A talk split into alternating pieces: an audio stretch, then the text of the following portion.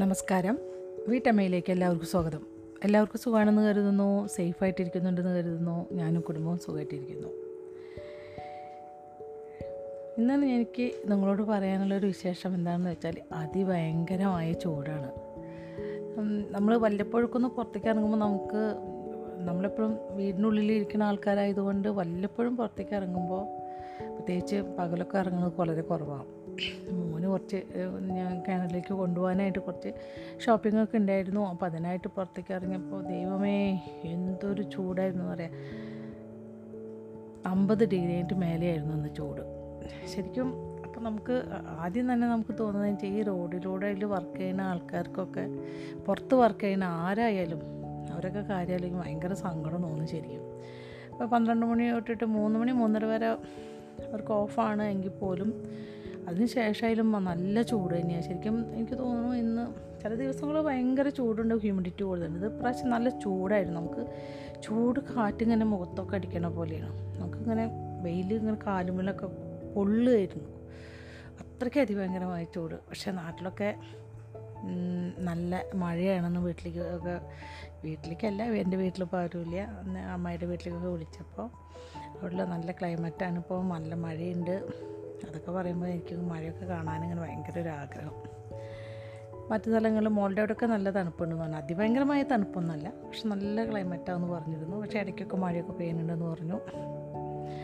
അതൊക്കെയാണ് എൻ്റെ വിശേഷങ്ങൾ. അപ്പം നമുക്ക് കഥയിലേക്ക് പോയാലോ.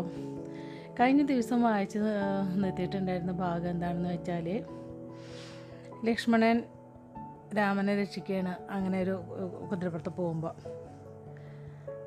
അപ്പം ഞാൻ ലാസ്റ്റ് ഭാഗം ഒന്ന് വായിക്കാം. ഞാൻ ജ്യേഷ്ഠനെ സംരക്ഷിക്കും എപ്പോഴും. ചിരിക്കാതിരിക്കാൻ രാമൻ ആവുന്നത്ര ശ്രമിച്ചു. ഗൂഢാലോചനയോ?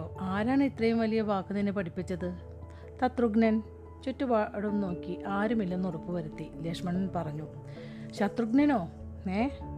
അതെ, ജ്യേഷ്ഠൻ വിഷമിക്കണ്ട. ഈ ലക്ഷ്മണൻ ജ്യേഷ്ഠനെ സംരക്ഷിക്കും. ഇപ്പോഴേ ഞാൻ സുരക്ഷിതനാണ്. രാമൻ സ്നേഹത്തോടെ അനുജൻ്റെ മോതാവിൽ ചുംബിച്ചു. അപ്പോൾ നമുക്കിനി അടുത്ത ഭാഗം വായിക്കാം കേട്ടോ, ശരിക്കായിട്ട്. ഈ സംഭവം കഴിഞ്ഞ് 2 ദിവസം കഴിഞ്ഞപ്പോൾ കുമാരന്മാർക്ക് ഗുരുകുലത്തിലേക്ക് മടങ്ങിപ്പോകേണ്ട സമയമായി. പോകുന്നതിന് തലേ രാത്രിയിൽ രാമൻ കൊട്ടാരത്തിലെ കുതിരാലയത്തിൽ തൻ്റെ കുതിരയും ഒരുക്കാൻ ചെന്നു. അവന് നാളെ ദീർഘദൂരം യാത്ര ചെയ്യാനുള്ളതാണ്. കുതിരകളെ നോക്കുവാൻ അവിടെ ആളുകളുണ്ട്. പക്ഷേ രാമന് ഈ ജോലി ഇഷ്ടമായിരുന്നു. അതവന് ആശ്വാസം നൽകിയിരുന്നു. അയോധ്യയിൽ അവനെ കുറ്റം പറയാത്ത ചുരുക്കം ചിലരിൽ ആ മൃഗങ്ങളും ഉൾപ്പെട്ടിരുന്നു. വല്ലപ്പോഴും അവർക്കൊപ്പം ചെലവിടാൻ അവൻ ഇഷ്ടപ്പെട്ടിരുന്നു.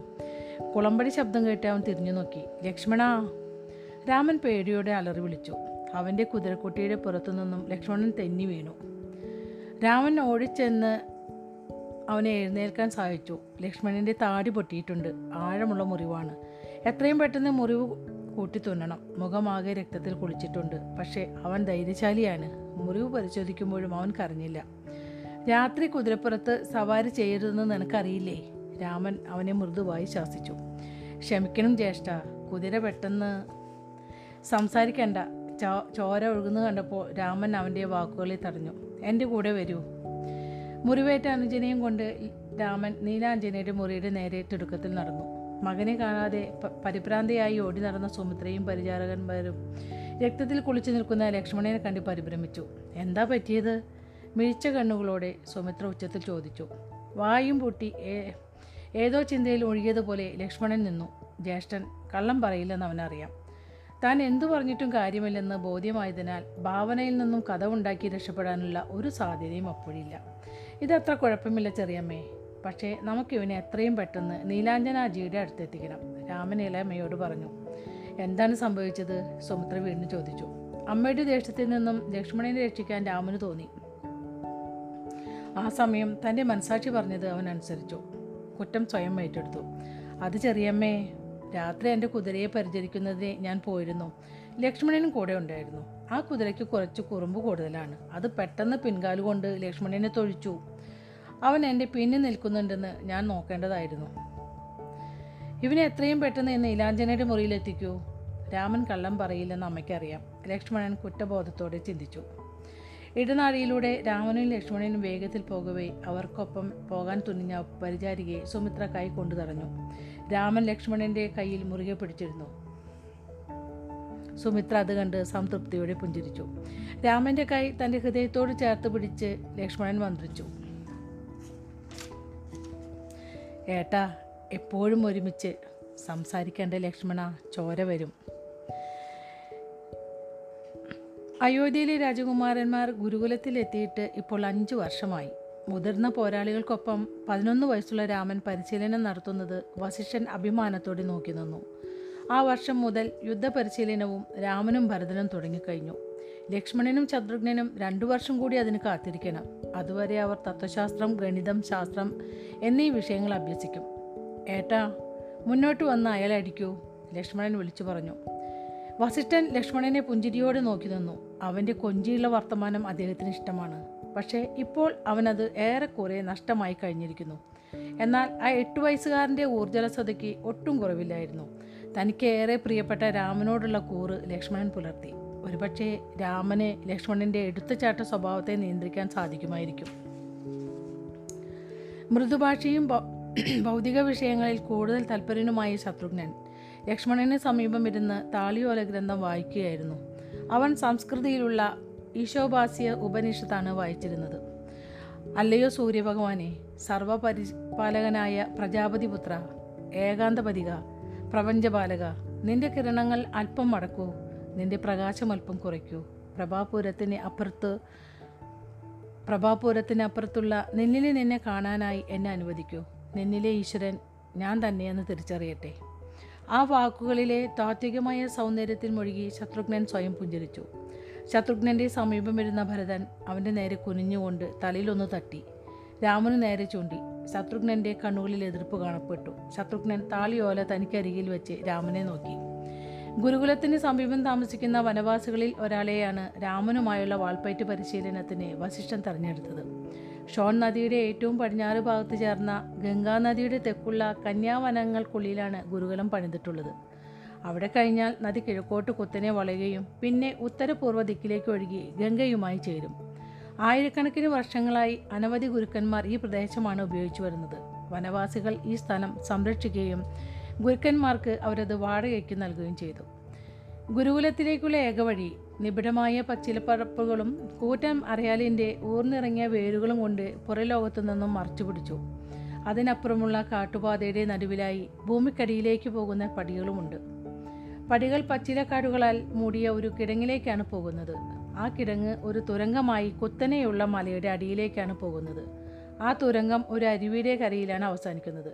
അരുവിക്ക് കുറവേ ഒരു തടിപ്പാലവും പാലം കടന്നാൽ പാർക്കെട്ട് നിറഞ്ഞ മലയുടെ വശത്തായി ഏകശിലയിൽ നിർമ്മിക്കപ്പെട്ട ഗുരുകുലവും കാണാം.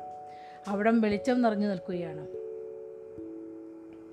സമചതുരത്തിലുള്ള ഒരു കൂറ്റൻ ശിലാപാളി വെട്ടിമാറ്റിയതുപോലെയാണ് കുന്നിൻ്റെ മുഖം രൂപപ്പെടുത്തിയിരിക്കുന്നത്. ഗുരുകുലത്തിലേക്കുള്ള കവാടത്തെ അഭിമുഖീകരിച്ച് പണി കഴിപ്പിക്കപ്പെട്ട 20 ചെറുക്ഷേത്രങ്ങളിൽ ചിലതിൽ വിഗ്രഹങ്ങളുണ്ട്, ചിലത് ഒഴിഞ്ഞുകിടക്കുന്നു.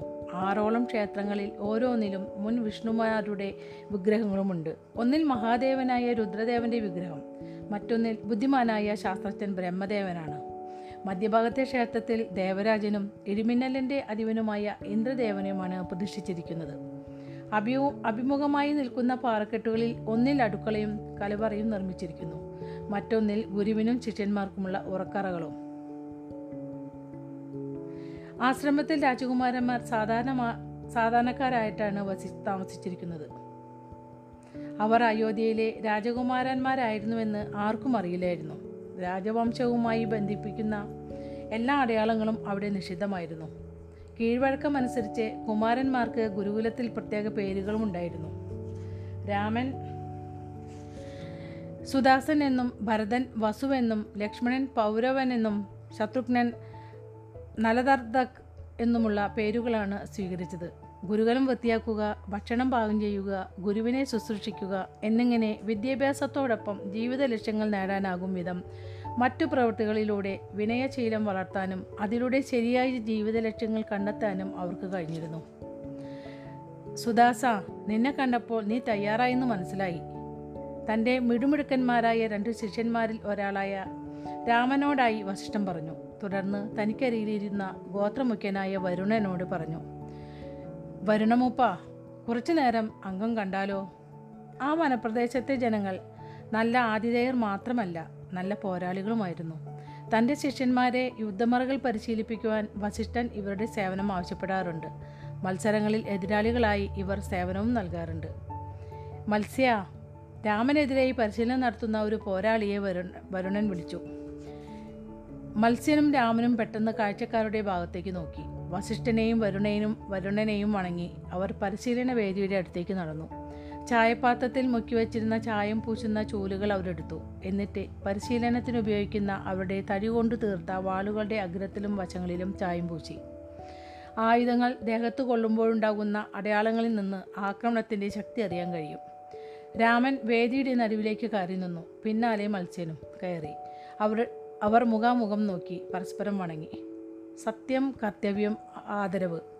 ഗുരു വസിഷ്ഠൻ പഠിപ്പിച്ച, തന്നെ ശക്തമായി സ്വാധീനിച്ച സൂക്തം രാമൻ ആവർത്തിച്ചു. രാമനേക്കാൾ ഒരടിയിലധികം പൊക്കമുള്ള മത്സ്യൻ പുഞ്ചിരിച്ചു. പിന്നെ പറഞ്ഞു, "എങ്ങനെയും വിജയം നേടും." രാമൻ തയ്യാറായി നിന്നു. നെഞ്ചു വിരിച്ച് അനായാസമായി ശ്വാസമെടുത്തുകൊണ്ട് ഇടതുകരം ശരീരത്തിന് അല്പം പിറകിലായി പിടിച്ചിരുന്നു. വാൾ പിടിച്ച കൈ കുറച്ചുയർത്തിപ്പിടിച്ച് വാളിൻ്റെ ഭാരത്തെ കൈകളിലെ പേശികൾക്ക് താങ്ങാനാകും വിധം കൈയുടെ സ്ഥാനം ശരിയാക്കി. ഗുരു വസിഷ്ഠൻ പരിശീലിപ്പിച്ചതുപോലെ നിന്നു. ഏത് ദിക്കിലേക്കും പെട്ടെന്ന് തിരിയാൻ പാകത്തിന് ശരീരഭാരം അവൻ ഒപ്പിറ്റിയിലാക്കി കാൽമുട്ടൽപ്പം മടക്കി നിന്നു. രാമൻ നിൽക്കുന്നത് കണ്ടപ്പോൾ മത്സ്യന് അവനോട് മതിപ്പ് തോന്നി. ഈ കുട്ടി വസിഷ്ഠ ഗുരു പഠിപ്പിച്ച എല്ലാ നിയമങ്ങളും അനുസരിക്കുന്നുണ്ട്. രാമൻ്റെ ഏറ്റവും വലിയ സവിശേഷത എതിരാളിയുടെ മേൽ തീഷ്ണതയോടെ തറയ്ക്കുന്ന അവൻ്റെ കണ്ണുകളായിരുന്നു. കയ്യെത്തും മുൻപ് കണ്ണെത്തണമെന്ന് ഗുരു വസിഷ്ഠൻ അവനെ നന്നായി പഠിപ്പിച്ചിട്ടുണ്ട്. മത്സ്യൻ്റെ കണ്ണുകൾ വിടർന്നു. അയാൾ ആക്രമിക്കാൻ ഒരുങ്ങുകയാണെന്ന് രാമന് മനസ്സിലായി. മത്സ്യൻ മുന്നോട്ട് കുതിച്ച് തൻ്റെ നീളം പരമാവധി ഉപയോഗിച്ച് രാമൻ്റെ നെഞ്ചിന് നേർക്ക് വാൾ കൊണ്ട് കുത്താനായി ആഞ്ഞു. അതൊരു മാരകമായ മുറിവാകുമായിരുന്നു. പക്ഷേ രാമൻ പെട്ടെന്ന് ആ വെട്ടൊഴിഞ്ഞ് വലതുഭാഗത്തേക്ക് മാറി. തൻ്റെ വാൾ കൊണ്ട് മത്സ്യൻ്റെ കഴുത്തിൽ മുറിവുണ്ടാക്കാൻ പാകത്തിൽ മുന്നോട്ട് വീശി. മത്സ്യൻ പെട്ടെന്ന് പിന്നോട്ട് മാറി. "ഏട്ടാ, നീ എന്താ ആഞ്ഞു വെട്ടാതിരുന്നത്? അതൊരു മാരക മുറിവാകുമായിരുന്നല്ലോ," ലക്ഷ്മണൻ ഉച്ചത്തിൽ വിളിച്ചു പറഞ്ഞു. അഭിനന്ദന സൂചകമായി മത്സ്യനൊന്ന് ചിരിച്ചു. ലക്ഷ്മണന് മനസ്സിലാകാതിരുന്നത് അയാൾക്ക് മനസ്സിലായിരുന്നു. രാമൻ അയാളെ അളക്കുകയാണ്. സൂക്ഷ്മതയുള്ള ഒരു യോദ്ധാവാണെങ്കിൽ തൻ്റെ എതിരാളിയുടെ മനസ്സറിഞ്ഞ ശേഷമേ ശക്തമായ ആക്രമണത്തിന് മുതിരൂ. മത്സ്യൻ്റെ പുഞ്ചിരിയോട് രാമൻ പ്രതികരിച്ചില്ല. രാമൻ്റെ കണ്ണുകൾ എതിരാളിയിലായിരുന്നു. അവൻ്റെ ശ്വാസം ക്രമമായിരുന്നു. തൻ്റെ എതിരാളിയെ കൊല്ലാനായി വാളാങ്ങുന്നതിനു മുമ്പ് അയാളുടെ പോരായ്മകളെ തിരിച്ചറിയണമെന്ന് രാമൻ അറിയാം. വാൾ ആഞ്ഞു വീശിക്കൊണ്ട് മത്സ്യൻ ശക്തമായ ആക്രമണം അഴിച്ചുവിട്ടു. ആ ആക്രമണം തടുത്തുകൊണ്ട് രാമൻ പിന്നോട്ട് മാറി. ഇടത്തുഭാഗത്തു നിന്നും വലതുഭാഗത്തേക്ക് മാറി രാമൻ്റെ തലയെ ലക്ഷ്യമാക്കി മത്സ്യൻ വാൾ വീശി. രാമൻ പിന്നോട്ട് മാറി വാൾ കൊണ്ടത് തടുത്തു. രാമനെ ചുമരിനോട് ചേർത്ത് നിർത്തി ഒരു മാരക മുറിവേൽപ്പിക്കാമെന്ന ലക്ഷ്യത്തോടെ മത്സ്യൻ വാൾ വീശിക്കൊണ്ട് മുന്നേട്ടേക്ക് തന്നെ പോയിക്കൊണ്ടിരുന്നു. മത്സ്യൻ്റെ വെട്ടൊഴിഞ്ഞുകൊണ്ട് അവൻ പെട്ടെന്ന് വലത്തോട്ട് ചാടി. മെയ്വഴക്കത്തോടെ ശക്തമായി ആഞ്ഞ് മത്സ്യൻ്റെ കൈക്ക് വെട്ടി. വാളിൽ തേച്ചിരുന്ന ചായം മത്സ്യൻ്റെ കയ്യിൽ പതിഞ്ഞിരുന്നു. അതുമൊരു മുറിവായിരുന്നെങ്കിലും അംഗം അവസാനിപ്പിക്കാൻ പാകത്തുള്ള മുറിവായിരുന്നില്ല. രാമനിൽ നിന്നും കണ്ണുകളെടുക്കാതെ മത്സ്യൻ പിന്നോട്ട് മാറി. പ്രതിരോധിക്കുന്നതാണ് ഇപ്പോൾ നല്ലത്. "എന്താ, ആക്രമിക്കാൻ നിനക്ക് ധൈര്യമില്ലേ?" രാമൻ പ്രതികരിച്ചില്ല. മുട്ടുവളച്ച് ഇടത്തുകൈ അരയിൽ വെച്ച് വാൾ പിടിച്ച വലതുകാരം മുന്നോട്ട് പിടിച്ചുകൊണ്ട് അവൻ ആക്രമണത്തിന് വീണ്ടും തയ്യാറായി. "ജയിക്കാനായി കളിച്ചില്ലെങ്കിൽ നിനക്ക് കളി ജയിക്കുവാൻ സാധിക്കില്ല," മത്സ്യൻ കളിയാക്കി. "ജയിക്കാൻ നിനക്കും ശരിക്കും ആഗ്രഹമുണ്ടോ? അതോ തോൽക്കാതിരിക്കാൻ ഒഴിഞ്ഞുമാറുകയാണോ? നിശബ്ദനാകൂ," രാമൻ ശാന്തനായി പറഞ്ഞു. അവൻ ശ്രദ്ധയോടെ നിശബ്ദനായി. തൻ്റെ ശക്തി സംഭരിക്കുകയായിരുന്നു. ഈ കുട്ടിയെ ഇളക്കാൻ ആകില്ല. മത്സ്യൻ ഉന്മേഷത്തോടെ തൻ്റെ ഉയരത്തിൻ്റെ സാധ്യത ഉപയോഗിച്ചുകൊണ്ട് രാമനെ കീഴ്പ്പെടുത്താൻ ശ്രമിച്ചു. അത് തടഞ്ഞുകൊണ്ട് രാമൻ വശങ്ങളിലേക്ക് മാറി. രാമൻ ചെയ്യാൻ പോകുന്നതെന്തെന്ന് മനസ്സിലാക്കി വസിഷ്ഠൻ പുഞ്ചിരിച്ചു. നിലത്തെ കല്ലുകളിൽ ചവിട്ടി വീഴാതിരിക്കാനാണ് രാമൻ ഒഴിഞ്ഞു പിന്നോട്ട് മാറിയതെന്ന് മത്സ്യൻ മനസ്സിലാക്കിയില്ല. നിമിഷങ്ങൾക്കുള്ളിൽ മത്സ്യൻ കല്ലുകളിൽ ചവിട്ടി നിലം തെറ്റി വീണു. ആ നിമിഷം രാമൻ കുനിഞ്ഞ് ആ വനവാസി പോരാളിയുടെ നാഭിക്ക് ഉറുകെ ശക്തിയായി കുത്തി. ശക്തമായ മുറിവ്. അയാൾ വാൾ തടി കൊണ്ടുള്ളതായതുകൊണ്ട് മുറിവുണ്ടായില്ല. ശക്തമായ കുത്തിൽ അയാൾക്ക് നന്നായി വേദനിച്ചു. എങ്കിലും അത് പുറമേ കാണിക്കുവാൻ അയാളുടെ അഭിമാനം അനുവദിച്ചില്ല. തൻ്റെ കൊച്ചു ശിഷ്യനിൽ പ്രീതനായ മത്സ്യൻ മുന്നോട്ട് ചെന്ന് രാമൻ്റെ തോളിൽ തട്ടി പറഞ്ഞു, യുദ്ധത്തിന് മുൻപ് യുദ്ധഭൂമിയുടെ കിടപ്പറിഞ്ഞിരിക്കണം, മുക്കും മൂലയും വിള്ളലും എല്ലാം അറിഞ്ഞിരിക്കണം. ആ അടിസ്ഥാന നിയമം നീ മനസ്സിലാക്കി, ഞാനത് മനസ്സിലാക്കിയില്ല. എൻ്റെ കുട്ടി, നീ നന്നായി ചെയ്തു. രാമൻ തൻ്റെ വാൾ താഴെ വെച്ചു. വലത് കൈമുട്ട് ഇടം കൈകൊണ്ട് പിടിച്ച് വലത് കൈകൊണ്ട് മുഷ്ടി ചുരുട്ടി നെറ്റുതൊട്ട് അവരുടെ പരമ്പരാഗത രീതിയിൽ അഭിവാദ്യം ചെയ്തുകൊണ്ട് കുലീനനായ ആ വനവാസിയോട് തൻ്റെ ആദരവ് പ്രകടിപ്പിച്ചു. ആര്യ, അങ്ങയോട് യുദ്ധം ചെയ്യുക എന്നത് വലിയ ബഹുമതിയായി ഞാൻ കാണുന്നു. അല്ല യുവാവേ, ഈ ബഹുമതി എനിക്കുള്ളതാണ്. ജീവിതത്തിൽ നീ മുന്നേറുന്നത് കാണാൻ ഞാൻ കാത്തിരിക്കും. മത്സ്യൻ പുഞ്ചിരിച്ച് കൈക്കൂപ്പി നമസ്കരിച്ചു കൊണ്ട് പറഞ്ഞു, അങ്ങയ്ക്ക് ഇവിടെ ഒരു മിടുക്കൻ ശിഷ്യൻ ഉണ്ടല്ലോ ഗുരുനാഥ. അവനൊരു മികച്ച വാൾപ്പയറ്റുകാരൻ മാത്രമല്ല, പെരുമാറ്റം കൊണ്ട് അവനൊരു കുലീനൻ കൂടിയാണ്. ആരാണവൻ? വരുണൻ വസിഷ്ഠനു നേരെ തിരിഞ്ഞുകൊണ്ട് ചോദിച്ചു. ഞാനത് വെളിപ്പെടുത്തില്ലെന്ന് നിനക്കറിയാം, വസിഷ്ഠൻ പറഞ്ഞു. ആ സമയം മത്സ്യനും രാമനും വാളിലെ ചായം കളഞ്ഞ് കഴുകി ഉണക്കി എണ്ണയിട്ട് ഇനിയും ഉപയോഗിക്കാൻ ശരിയാക്കി വെച്ചു. വരുണൻ മറ്റൊരു യോദ്ധാവിനെ വിളിച്ചു. ഗൗഡ, ഇനി നിന്റെ ഊഴമാണ്. വസു, ഭരതനോട് വരാൻ ആംഗ്യം കാണിച്ചുകൊണ്ട് അവൻ്റെ ഗുരുകുലത്തിലെ പേര് വസിഷ്ഠൻ വിളിച്ചു. അങ്കത്തട്ടിലേക്ക് കയറും മുമ്പേ ഗൗഡ തട്ടുവണങ്ങി. ഭരതൻ അതൊന്നും ചെയ്യാതെ അങ്കത്തട്ടിലേക്ക് ഓടിച്ചെന്ന് വാളുകൾ വെച്ച പെട്ടിയുടെ അടുത്ത് ചെന്ന് നേരത്തെ തന്നെ നോക്കി വെച്ചിരുന്ന നീളമുള്ള ഒരു വാളെടുത്തു. ഉയരമുള്ള തൻ്റെ എതിരാളിയുടെ നീക്കത്തെ തടുക്കാൻ നീളമുള്ള വാൾ അവനെ സഹായിക്കുമെന്ന് അവൻ പ്രതീക്ഷിച്ചു. ഗൗഡ വാത്സല്യത്തോടെ ഒരു കുട്ടിയാണല്ലോ തൻ്റെ എതിരാളി എന്ന ഭാവത്തിൽ പുഞ്ചിരിച്ചുകൊണ്ട് ഒരു തടിവാളെടുത്ത് അങ്കത്തട്ടിൻ്റെ നടുവിലേക്ക് നടന്നു. ഭരതൻ അങ്കത്തട്ടിൻ്റെ മൂലയിൽ വച്ച ചായം കൊണ്ട് വാളിന് നിറം കൊടുക്കുകയായിരുന്നു. പരിശീലനമൊന്നും വേണ്ടേ? ഗൗഡ ചോദിച്ചു. നമുക്ക് സമയം കളയണ്ട, ഭരതൻ പറഞ്ഞു. പുരികമുയർത്തി ഗൗഡ ഭരതനെ ഒന്ന് നോക്കിയ ശേഷം തൻ്റെ വാളിൽ ചായം തേച്ചു. പോരാളികൾ രണ്ടുപേരും അങ്കത്തട്ടിൻ്റെ നടുവിലേക്ക് നടന്നു. യുദ്ധരീതിക്കനുസരിച്ച് അവർ പരസ്പരം വണങ്ങി. ജ്യേഷ്ഠൻ പറഞ്ഞത് തന്നെ അവനും ആവർത്തിക്കുമെന്ന് പ്രതീക്ഷിച്ചുകൊണ്ട് ഭരതൻ്റെ ധർമ്മസൂക്തം കേൾക്കാനായി ഗൗഡ കാത്തുനിന്നു. സ്വാതന്ത്ര്യത്തോടെ ജീവിക്കൂ, അല്ലെങ്കിൽ മരിക്കൂ, ഭരതൻ തൻ്റെ നെഞ്ചിൽ ആവേശത്തോടെ അടിച്ചുകൊണ്ട് പറഞ്ഞു. സ്വാതന്ത്ര്യത്തോടെ ജീവിക്കൂ, അല്ലെങ്കിൽ മരിക്കൂ, ഇതാണോ നിന്റെ സൂക്തം? പൊട്ടിച്ചിരിച്ചുകൊണ്ട് അയാൾ ചോദിച്ചു. ഉള്ളിലെ പക മറച്ചു വയ്ക്കാതെ ഭരതൻ അയാളെ തുറിച്ചു നോക്കി. അപ്പോഴും അലക്ഷ്യമായി ചിരിച്ചുകൊണ്ട് വനവാസിയായ പോരാളി തല കുനിച്ച് വണങ്ങിയ ശേഷം തൻ്റെ സൂക്തം ഉറക്കെ പറഞ്ഞു. എന്ത് വില കൊടുത്തും വിജയം നേടും.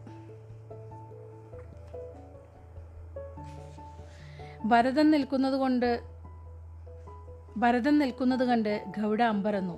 രാമനെ പോലെയായിരുന്നില്ല ഭരതൻ. തൻ്റെ ശരീരം പൂർണ്ണമായും ശത്രുവിനെ അഭിമുഖീകരിച്ച് ധീരമായി നിൽക്കുകയാണവൻ. വാൾ പിടിച്ച കൈ അഴിഞ്ഞുകിടന്നു. നീ അംഗത്തിന് സജ്ജനായല്ലേ നിൽക്കുന്നത്? ഗൗഡ ചോദിച്ചു. ഈ വീണ്ടുവിചാരമില്ലാത്ത കുട്ടിക്ക് മുറിവേറ്റാലോ എന്ന വേവലാതി അയാൾക്കുണ്ടായിരുന്നു. ഞാൻ എപ്പോഴേ സജ്ജനാണ്, പുഞ്ചിരിച്ചുകൊണ്ട് ഭരതൻ പറഞ്ഞു. തോളൊന്ന് ഒതുക്കി ഗൗഡ തയ്യാറായി നിന്നു. ഗോത്രവംശജനായ യോദ്ധാവിനെ അലസമായി വീക്ഷിച്ചുകൊണ്ട് അയാൾ തന്നെ ആദ്യം ആരംഭിക്കട്ടെ എന്ന ഭാവത്തിൽ ഭരതനും നിന്നു. ഗൗഡ പെട്ടെന്ന് മുന്നോട്ടായുകയും തൻ്റെ വാൾ കൊണ്ട് ഭരതൻ്റെ വയറിൽ ആഞ്ഞുകുത്തുകയും ചെയ്തു. ഭരതൻ നല്ല വഴക്കത്തോടെ ഒഴിഞ്ഞു മാറി. വാൾ ഉയർത്തിക്കൊണ്ട് ശക്തിയോടെ ഒരു അടി ഗൗഡയുടെ വലത്തെ തോളിൽ കൊടുത്തു. ഗൗഡ വേദന പ്രകടിപ്പിക്കാതെ പുഞ്ചിരിച്ചുകൊണ്ട് പിന്നിലേക്ക് മാറി. നിന്റെ കുടൽ ഞാൻ പുറത്തിട്ടേനെ, ഭരതൻ്റെ ശ്രദ്ധ വയറിന് കുറുകെ തെളിഞ്ഞ ചുവന്ന പാടിലേക്ക് ആകർഷിച്ചുകൊണ്ട് ഗൗഡ പറഞ്ഞു. അതിനു മുമ്പ് നിന്റെ കൈ തറയിൽ കിടന്നേനെ, തൻ്റെ തടിവാൾ ഗൗഡയുടെ കയ്യിലുണ്ടാക്കിയ ചുവന്ന പാട് ചൂണ്ടിക്കാണിച്ച് ഭരതൻ പറഞ്ഞു. ഗൗഡ ചിരിച്ചുകൊണ്ട് വീണ്ടും ആക്രമണത്തിനൊരുങ്ങി. അയാളെ അതിശയിപ്പിച്ചുകൊണ്ട് ഭരതൻ കുതിച്ചു ചാടിക്കൊണ്ട് ഉയരത്തിൽ നിന്നും വാൾ താഴേക്ക് വീശി.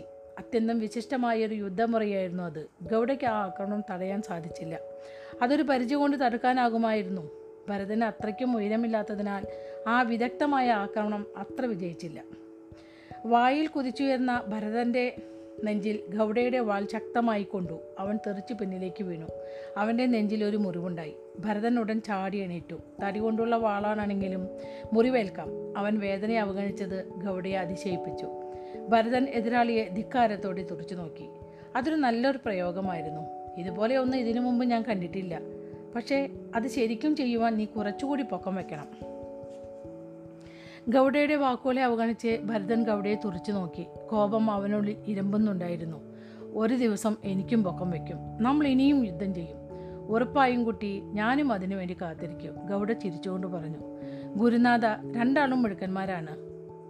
ഇവർ വളർന്നു വരും വരെ കാത്തിരിക്കാനുള്ള ക്ഷമ എനിക്കില്ല, വരുണൻ വസിഷ്ഠനോട് പറഞ്ഞു. എനിക്കുമില്ല, വസിഷ്ഠൻ പുഞ്ചിരിയോട് പറഞ്ഞു. ഇത് വേറൊരു ഭാഗമാണ് കേട്ടോ. സായം സന്ധ്യ. ആശ്രമത്തിൻ്റെ കുറച്ചകലെയായി അരുവിയുടെ കരയിൽ ആലോചനയിൽ മുഴുകിയിരിക്കുകയായിരുന്നു രാമൻ. സായാഹ്ന സവാരിക്കിറങ്ങിയ വസിഷ്ഠഗുരു വളരെ ദൂരെ നിന്നും ശിഷ്യനെ കണ്ടപ്പോൾ അവൻ അരികിലേക്ക് നടന്നു. രാമൻ ഗുരുവിനെ വന്ദിച്ചു. ഇരിക്കൂ ഇരിക്കൂ, എന്തിനെക്കുറിച്ചാണ് നീ ആലോചിക്കുന്നത്? വസിഷ്ഠൻ അവൻ അരികിലിരുന്നു കൊണ്ട് ചോദിച്ചു. നമ്മൾ ആരാണെന്ന് അങ്ങ് എന്തുകൊണ്ടാണ് മുഖ്യൻ വരുണനോട് പറയാതിരുന്നത്? അദ്ദേഹത്തെ കണ്ടിട്ട് നല്ലവനാണെന്ന് തോന്നുന്നു. എന്തിനാണ് നമ്മൾ അദ്ദേഹത്തിൽ നിന്നും സത്യം മറച്ചു വയ്ക്കുന്നത്? എന്തിന് നമ്മൾ നുണ പറയണം? സത്യം വെളിപ്പെടുത്താത്തതും നുണ പറയുന്നതും തമ്മിൽ വ്യത്യാസമുണ്ട്, വസിഷ്ഠൻ പറഞ്ഞു. സത്യം വെളിപ്പെടുത്താത്തത് നുണ പറയുന്നതിന് തുല്യമല്ലേ ഗുരുനാഥ? ഇല്ല, ഒരിക്കലുമല്ല. സത്യം കഷ്ടപ്പാടും വേദനയും നൽകും. അത്തരം അവസരങ്ങളിൽ നിശബ്ദമാവുകയാണ് ഏറ്റവും നല്ലത്. അതിനേക്കാൾ ചില സന്ദർഭങ്ങളിൽ ഒരു ചെറിയ നുണ പറയുന്നതാകും കൂടുതൽ അഭികാമ്യം. കള്ളം പറയുന്നതിന് അനന്തരഫലങ്ങളുണ്ടാകും ഗുരുനാഥ. അത് മോശം കർമ്മമാണ്. ചില സന്ദർഭങ്ങളിൽ സത്യം പറഞ്ഞാലും മോശമായ ഫലമാവും ഉണ്ടാവുക. കള്ളം പറയുന്നത് ചിലപ്പോൾ ഒരാളുടെ ജീവനെ തന്നെ രക്ഷിച്ചേക്കാം, ചിലപ്പോൾ ഒരാളെ അധികാരത്തിൽ എത്തിച്ചേക്കാം, അയാൾക്ക് നന്മ ചെയ്യാനുള്ള അവസരം അതിലൂടെ കിട്ടിയേക്കാം. എന്നും കള്ളം പറയില്ലെന്ന് നീ വാദിക്കുമോ? ഒരു പക്ഷേ ഇങ്ങനെ പറഞ്ഞേക്കാം, ഒരു സത്യസന്ധനായ നേതാവ് സ്വന്തം ആത്മാവിനേക്കാൾ അയാളുടെ ജനങ്ങളെയാണ് സ്നേഹിക്കുക. അത്തരം ഒരു നേതാവിൻ്റെ മനസ്സിൽ ഒരു സംശയവും കാണില്ല. അയാളുടെ ജനങ്ങളുടെ നന്മയ്ക്ക് വേണ്ടി അയാൾ ചിലപ്പോൾ കള്ളം പറയും. പക്ഷേ ഗുരുനാഥ, നേതാക്കളെ കള്ളം പറയാൻ പ്രേരിപ്പിക്കുന്ന ജനതയ്ക്ക് വേണ്ടി യുദ്ധം ചെയ്യേണ്ട ആവശ്യം? രാമൻ നെറ്റിച്ചൊളിച്ചുകൊണ്ട് പറഞ്ഞു. അതൊരു ഉപരിപ്ലവമായ കാര്യമാണ് രാമ. നീ ഒരിക്കൽ ലക്ഷ്മണന് വേണ്ടി കള്ളം പറഞ്ഞില്ലേ? അതവനെ സംരക്ഷിക്കണമെന്നുള്ള തോന്നലിൽ ചെയ്തതാണ്. പക്ഷേ അതേക്കുറിച്ച് ഓർക്കുമ്പോൾ അസ്വസ്ഥത തോന്നാറുണ്ട്. അതാണ് ഗുരുനാഥ ഞാനിപ്പോൾ അങ്ങോട്ട് ഇതേക്കുറിച്ച് സംസാരിക്കാനുള്ള കാരണവും. അന്ന് പറഞ്ഞത് തന്നെ ഇപ്പോഴും ഞാൻ ആവർത്തിക്കുന്നു. അതേക്കുറിച്ചോർത്ത് നിനക്ക് കുറ്റബോധം തോന്നേണ്ടതില്ല. വിവേകം എന്നാൽ മിതത്വം പാലിക്കലാണ്. നിരപരാധികളായ മനുഷ്യരെ കൊള്ളക്കാരിൽ നിന്നും സംരക്ഷിക്കുവാൻ ഒരു കള്ളം പറഞ്ഞാൽ അത് തെറ്റാകുമോ? ഗുരുനാഥ, ഉദാഹരണം കൊണ്ട് കള്ളം പറയുന്നതിനെ ന്യായീകരിക്കാനാകില്ല. രാമൻ വിട്ടുകൊടുത്തില്ല. അച്ഛൻ്റെ കോപത്തിൽ നിന്നും എന്നെ രക്ഷിക്കുവാൻ അമ്മ ഒരിക്കലൊരു കള്ളം പറഞ്ഞു. അച്ഛൻ അത് കണ്ടുപിടിച്ചു. അന്നൊക്കെ എന്നും അച്ഛൻ അമ്മയെ കാണാൻ വരാറുണ്ടായിരുന്നു. പക്ഷേ ആ നുണയോടെയാണ് അമ്മയെ കാണാനുള്ള വരവ് അച്ഛൻ നിർത്തിയത്. അച്ഛൻ അമ്മയെ വേണ്ടെന്നു തന്നെ വെച്ചു. ശിഷ്യനെ സങ്കടത്തോടെ ഗുരു നോക്കി നിന്നു. സത്യം പറഞ്ഞാൽ രാവണൻ്റെ കൈകൊണ്ടേറ്റ പരാജയത്തിന് രാമനെയാണ് ദശരഥൻ പഴിച്ചത്. കൗസല്യയുടെ അടുത്തേക്കുള്ള പോക്ക് നിർത്തലാക്കാൻ ദശരഥന് ഒരു കാരണം വേണമായിരുന്നു. അതാണ് പരമാർത്ഥം. വളരെ അളന്നു തൂക്കിയാണ് വസിഷ്ഠൻ തൻ്റെ ഓരോ വാക്കുകളും പറഞ്ഞത്. കള്ളം പറയുന്നത് നല്ലതാണ് എന്നല്ല ഞാൻ ഉദ്ദേശിച്ചത്. പക്ഷേ ചില അവസരങ്ങളിൽ വിഷയത്തിൻ്റെ ഒരു ചെറുതുള്ളിക്ക് ഔഷധമായി മാറാൻ സാധിക്കുന്നത് പോലെ ചില അവസരങ്ങളിൽ ഒരു ചെറുകള്ളം ഒരു സഹായമായേക്കാം. സത്യം പറയാനുള്ള നിൻ്റെ ശീലം വളരെ നല്ലതാണ്. പക്ഷേ അതിന് നിനക്ക് പറയാനുള്ള കാരണങ്ങൾ എന്താണ്? അത് ന്യായമായ കാര്യമാണെന്നാണോ? അതോ ഈ ഒരു സംഭവം കാരണം നീ നുണ പറയാൻ ഭയപ്പെടുന്നതാണോ?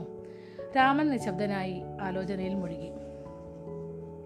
ഇപ്പോൾ നീ ആലോചിക്കുന്നത് മുഖ്യൻ വരുണന് ഇതുമായി എന്തു ബന്ധമെന്നാകും. അതേ ഗുരുനാഥ, നമ്മൾ ഗ്രാമമുഖ്യൻ്റെ വീട്ടിൽ പോയത് ഓർക്കുന്നുണ്ടോ? തീർച്ചയായും ഞാൻ ഓർക്കുന്നു. രാവണൻ്റെ ഗ്രാമത്തിൽ ഗുരു പോയപ്പോൾ കുട്ടികൾ അദ്ദേഹത്തെ അനുഗമിക്കുകയുണ്ടായി. 50,000 ആളുകൾ താമസിക്കുന്ന ഒരു ചെറു പട്ടണമായിരുന്നു അത്. ആ കാഴ്ചകൾ രാജകുമാരന്മാരെ ആകർഷിച്ചു. നഗരത്തിൻ്റെ രീതിയിലാണ് തെരുവുകളെല്ലാം രൂപപ്പെടുത്തിയിരുന്നത്. മുള കൊണ്ടുണ്ടാക്കിയതാണെങ്കിലും ഉറപ്പുള്ളതും വളരെ ഭംഗിയായി രൂപകൽപ്പന ചെയ്തതും എല്ലാ വീടുകളും ഒരുപോലുള്ളതുമായിരുന്നു. മുഖ്യൻ്റെയും സാധാരണ ഗ്രാമീണൻ്റെ വീടും ഒരേപോലുള്ളതായിരുന്നു. ഗ്രാമത്തിൽ കുറ്റകൃത്യങ്ങൾ ഇല്ലാത്തതിനാൽ വീടുകൾക്കൊന്നിനും വാതിലുകൾ ഇല്ലായിരുന്നു. കുഞ്ഞുങ്ങളെ അവരവരുടെ മാതാപിതാക്കൾ മാത്രമല്ല സമൂഹത്തിലെ മുതിർന്നവരും ചേർന്നാണ് വളർത്തുന്നത്. സന്ദർശന സമയത്ത് മുഖ്യൻ്റെ ഒരു സഹായിയുമായി വളരെ രസകരമായൊരു സംഭാഷണം രാജകുമാരന്മാർ നടത്തി. ആ വീടുകളൊക്കെ ആരുടേതാണെന്ന് അവർക്ക് അറിയണമായിരുന്നു. ആ വീട്ടിൽ താമസിക്കുന്ന വ്യക്തിയുടേതോ അതോ മുഖ്യൻ്റേതാണോ അതോ മൊത്തമായി സമൂഹത്തിൻ്റെയാണോ? സഹായി വളരെ സരസമായി ഉത്തരം നൽകി. ഭൂമി എങ്ങനെ നമ്മളിൽ ഒരാളുടേതാകും? ഭൂമിയുടേതാണ് നമ്മൾ. ആട്ടെ, ഈ ഗ്രാമത്തെക്കുറിച്ച് എന്താണ് നിൻ്റെ അഭിപ്രായം? വസിഷ്ഠൻ്റെ ചോദ്യം രാമനെ ചിന്തകളിൽ നിന്ന് ഉയർത്തി. എന്ത് രസമാണ് ഇവിടുത്തെ ജീവിതം! നഗരവാസികളായ നമ്മളേക്കാൾ സംസ്കാരം ഇവർക്കുണ്ട്. ഇവരിൽ നിന്ന് നമുക്ക് ഒരുപാട് പഠിക്കാനുണ്ട്. നിന്റെ അഭിപ്രായത്തിൽ അവരുടെ ജീവിത രീതിയുടെ അടിസ്ഥാനം എന്താവും? വരുണൻ്റെ ഈ ഗ്രാമം എന്തുകൊണ്ടാവും ഇത്ര മനോഹരമായത്? മാറ്റങ്ങൾക്ക് വിധേയരാകാതെ നൂറ്റാണ്ടുകൾ ഉണ്ടായിട്ടും അവർ ഇപ്പോഴും ഒരേപോലെ തുടരാനുള്ള കാരണമെന്താകും? അവർ മറ്റുള്ളവർക്ക് വേണ്ടി നിസ്വാർത്ഥതയോടെ കഴിയുന്നു ഗുരു. അവർക്കുള്ള സ്വാർത്ഥതയുടെ ഒരു കണിക പോലുമില്ല. അവർക്കുള്ളിൽ സ്വാർത്ഥതയുടെ ഒരു കണിക പോലുമില്ല. വസിഷ്ഠൻ തലകുലിക്കൊണ്ട് പറഞ്ഞു, അല്ല സുദാസ, നിയമങ്ങളാണ് അവരുടെ സമൂഹത്തിൻ്റെ ആധാരം. ഒരിക്കലും ആ നിയമങ്ങൾ തകർക്കാനാവില്ല. എന്തു വന്നാലും അത് അനുസരിക്കുക തന്നെ വേണം. ജീവിതത്തിൻ്റെ രഹസ്യം കണ്ടെത്തിയതുപോലെ രാമൻ്റെ കണ്ണുകൾ വികസിച്ചു. നിയമങ്ങൾ? അതേ രാമ, നിയമങ്ങളാണ് അതിനുള്ള ഉത്തരം. നിയമങ്ങളാണ് ഒരു സമൂഹത്തിന് വേണ്ടി സന്തുഷ്ടമായി ജീവിതം നിർമ്മിക്കുന്നതിനുള്ള അടിത്തറ. നിയമങ്ങൾ വലിയൊരു നന്മയ്ക്ക് വേണ്ടിയാണെങ്കിൽ അപൂർവമായി ഒരു ചെറിയ നിയമം മറികടക്കുന്നതിൽ വലിയ തെറ്റില്ല എന്നൊരാൾ വിശ്വസിക്കുന്നു. അത് ശരിയല്ലേ? സത്യം പറയട്ടെ, ചില സമയം വലിയ ലക്ഷ്യങ്ങൾക്ക് വേണ്ടി ഞാനും നിയമം മറികടന്നിട്ടുണ്ട്. പക്ഷേ മുഖ്യൻ വരുണൻ്റെ ചിന്തകൾ മറിച്ചാണ്. പാരമ്പര്യത്തെ മാത്രം പിന്തുടർന്നല്ല അവർ നിയമത്തോട് പ്രതിബദ്ധത കാണിക്കുന്നത്.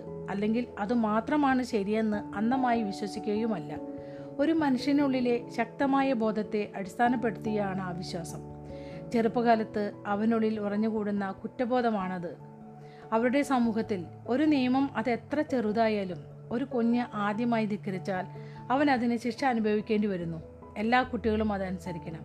അത് ധിക്കരിച്ചാൽ കൂടുതൽ അപമാനങ്ങൾക്കത് കാരണമാകും.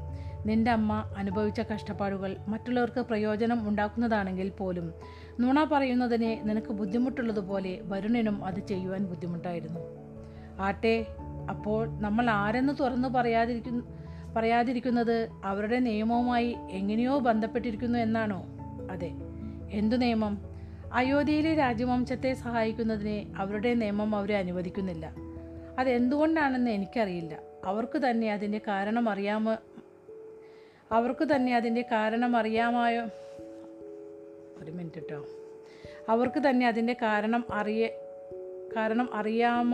എന്നും എനിക്കറിയില്ല. പക്ഷേ ഈ നിയമം നൂറ്റാണ്ടുകളായി നിലനിൽക്കുന്നു. ഇപ്പോഴേ ആയതുകൊണ്ട് ഒരു കാര്യവുമില്ലെങ്കിലും അവരത് കർശനമായി പിന്തുടരുകയാണ്. അവർക്ക് ഞാൻ എവിടുന്നാണ് വരുന്നതെന്നറിയില്ല. അത് അറിയാൻ അവർ ആഗ്രഹിക്കുന്നില്ലെന്ന് എനിക്ക് ചിലപ്പോഴൊക്കെ തോന്നാറുണ്ട്. ആകെ അവർക്കറിയാവുന്നത് എൻ്റെ പേര് വസിഷ്ഠൻ എന്നത് മാത്രമാണ്. രാമൻ തികച്ചും അസ്വസ്ഥനായതുപോലെ കാണപ്പെട്ടു. നമ്മൾ ഇവിടെ സുരക്ഷിതരാണോ? ഈ ഗുരുകുലത്തിലുള്ളവരെ സംരക്ഷിക്കാൻ അവർ ബാധ്യസ്ഥരാണ്. അതും അവരുടെ നിയമമാണ്. ഇപ്പോൾ നമ്മളെ അവർ സ്വീകരിച്ച സ്ഥിതിക്ക് അവർ നമ്മെ ഉപദ്രവിക്കില്ല. പക്ഷേ നിങ്ങൾ നാലുപേരും ആരൊക്കെ എന്ന് മനസ്സിലാക്കിയാൽ ചിലപ്പോൾ അവർ നമ്മളെ പുറത്താക്കിയേക്കും. അത് നമ്മുടെ ഉദ്ദേശങ്ങൾക്ക് ഭീഷണിയാകും. പ്രബലരായ ശത്രുക്കളെ താരതമ്യപ്പെടുത്തുമ്പോൾ നമ്മൾ ഇവിടെ സുരക്ഷിതരാണ്. രാമൻ ഗഹനമായ ചിന്തയിലായിരുന്നു. സുദാസ, അതുകൊണ്ട് ഞാൻ നുണ പറഞ്ഞിട്ടില്ല, സത്യം വെളിപ്പെടുത്തിയില്ലെന്ന് മാത്രം. അത് രണ്ടും തമ്മിൽ വ്യത്യാസമുണ്ട്.